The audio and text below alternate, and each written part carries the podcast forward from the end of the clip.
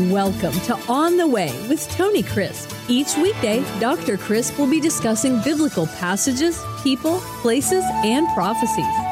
Tune in daily to start your day right and deepen your understanding of how to better walk the way and enjoy the journey.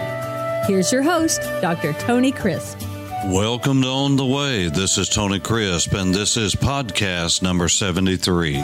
Today, we're going to read an extended passage of Scripture that has to do with the words of Solomon and the words that God answered him with when the temple was dedicated unto the God of heaven and earth. It is so moving, I wanted to read the entire chapter, and so you just listen. The ark had been brought back into the place where God had designed for it to be from eternity past. It was now behind the sacred curtain, and now the curtain was closed only to be breached once a year on the day of Yom Kippur, the day of covering, the day of atonement. And the people shouted out to God, for He, God, is good, and His mercy, His chesed, is everlasting. It endures forever. Then Solomon spoke. The Lord said He would dwell in a dark cloud. I have surely built you an exalted house, a place for you to dwell in forever. Then the king turned around and blessed the whole assembly of Israel, while all of the assembly of Israel was standing. And he said, Blessed be the Lord God of Israel, who has fulfilled with His hands what He spoke with His mouth to my father David, saying, Since the day that I brought my people out of the land of Egypt, I have chosen no city from any tribe of Israel in which to build my house, that my name might be there, nor did I choose any man to be a ruler over my people Israel. Yet I have chosen Jerusalem, that my name may be there. I have chosen David to be over my people Israel. Now it was in the heart of my father David to build a temple for the name of the Lord God of Israel. But the Lord said to my father David, Whereas it was in your heart to build the temple for my name, you did well in that it was in your heart. Nevertheless, you shall not build the temple, but your son, who will come from your body, he shall build the temple for my name. So the Lord has fulfilled His word which He spoke. I have fulfilled the position of my father David, and sit on the throne of Israel, as the Lord promised. And I have built the temple for the name of the Lord God of Israel. And there I have put the ark, in which is the covenant of the Lord, which He made with the children of Israel. Then Solomon stood before the altar of the Lord in the presence of all the assembly of Israel and spread out his hands. For Solomon had made a bronze platform, five cubits long, five cubits wide, and three cubits high, and had set it in the midst of the court. And he stood on it, knelt down on his knees before all the assembly of Israel, and spread out his hands toward the heaven. And he said, Lord God of Israel, there is no God in heaven or in earth like You, who keep Your covenant and mercy with Your servants, who walk before You with all of their hearts. You have kept what You promised Your servant David, my father. You have both spoken it with Your mouth and fulfilled it with Your hand, as it is this day. Therefore, Lord God of Israel, now keep what You promised Your servant David, my father, saying, You shall not fail to have a man sit before Me on the throne of Israel, only if your sons will take heed to their way, that they may walk in the law as You have walked before Me. And now, O Lord God of Israel, let Your word come true, which You have spoken to Your servant David.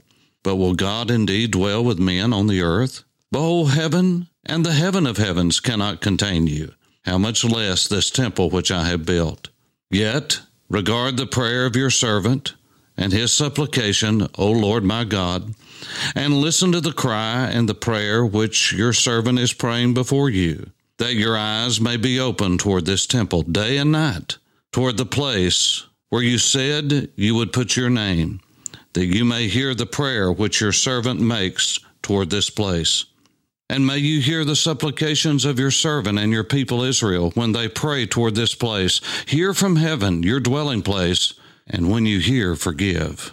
If anyone sins against his neighbor and is forced to take an oath and comes and takes an oath before Your altar in this temple, then hear from heaven and act. Judge Your servants, bringing retribution on the wicked by bringing his way on his own head, and justifying the righteous by giving him according to his righteousness. Or if your people Israel are defeated before an enemy because they have sinned against you, and return and confess your name and pray and make supplication before you in this temple, then hear from heaven and forgive their sin and the sin of your people Israel, and bring them back to the land which you gave them and to their fathers. When the heavens are shut up and there is no rain because they have sinned against you, when they pray toward this place and confess your name and turn from their sin because you afflict them, then hear from heaven and forgive their sin, the sin of your servants, your people Israel, that you may teach them the good way in which they should walk, and send rain on their land which you have given them, and to your people as an inheritance.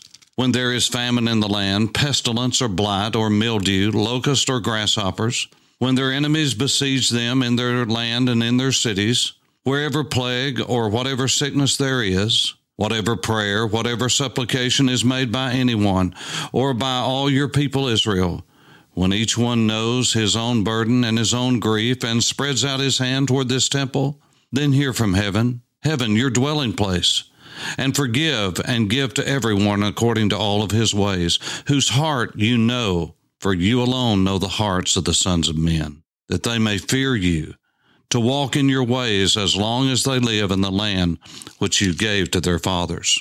Moreover, concerning a foreigner who is not of your people Israel, but has come from a far country for the sake of your great name and your mighty hand and your outstretched arm, when they come and pray in this temple, then hear from heaven your dwelling place, and do according to all for which the foreigner calls upon you, that all the peoples of the earth may know your name and fear you, as do your people Israel, and that they may know that this temple which I have built is called by your name.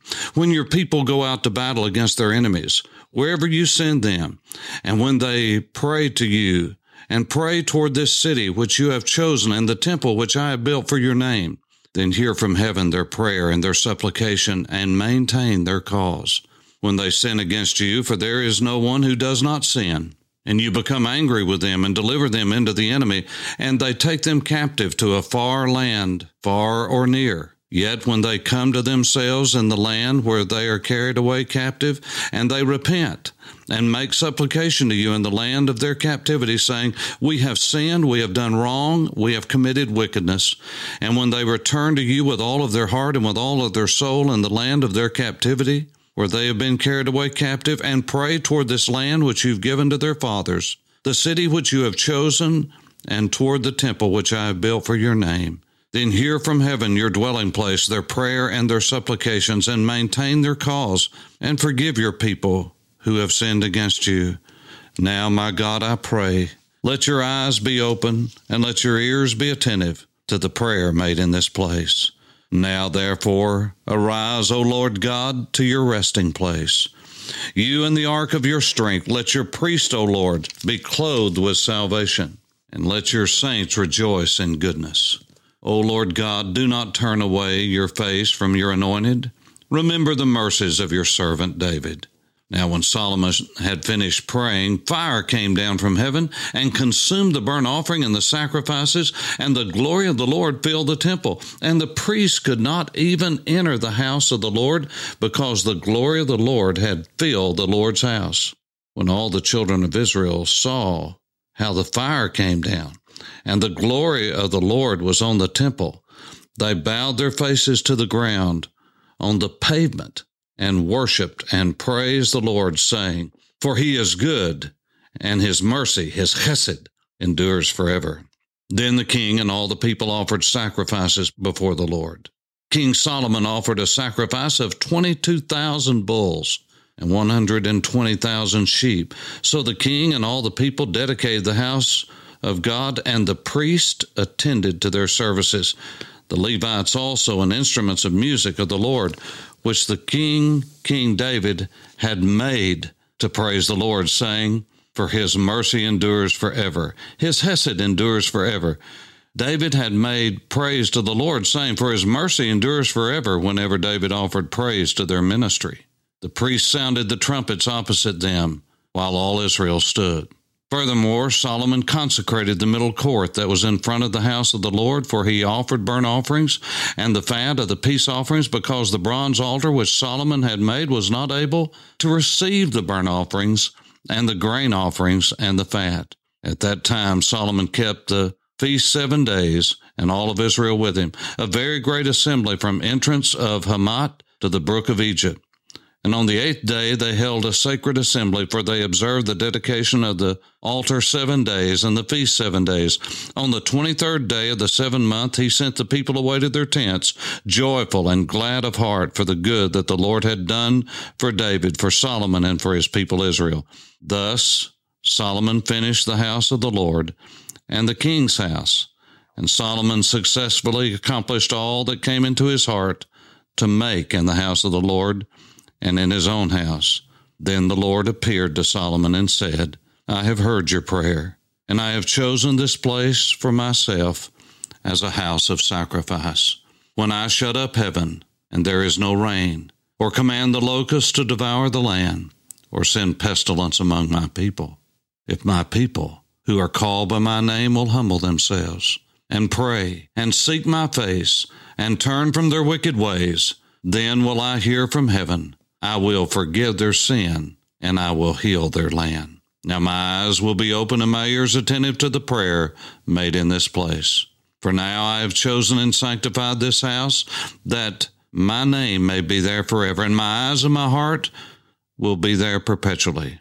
And as for you, if you walk before me as your father David walked, and do all according that I command you, and if you keep my statutes and my judgments, then I will establish the throne of your kingdom, as I made a covenant with David your father, saying, you shall not fail to have a man as a ruler in Israel. And indeed, God has kept his promise. The Lord Jesus, Jesus of Nazareth, came as the son, as the root, and the offspring of David. And one day, King Jesus is coming again, and he's coming to rule and reign. And during the Messianic era that we call the Millennial Kingdom, the wolf will lie down with the lamb. The child will play on the hole of a cobra, and they will learn war no more for a thousand years. And those of us who know Jesus in a personal way, then we will rule and reign with him, not only for a thousand years, but forever. Now that's encouragement on the way. This is Tony Crisp. Thanks for listening to On the Way with Tony Crisp. Tune in every weekday for information on biblical passages, people, places, and prophecies. Fridays are for your questions.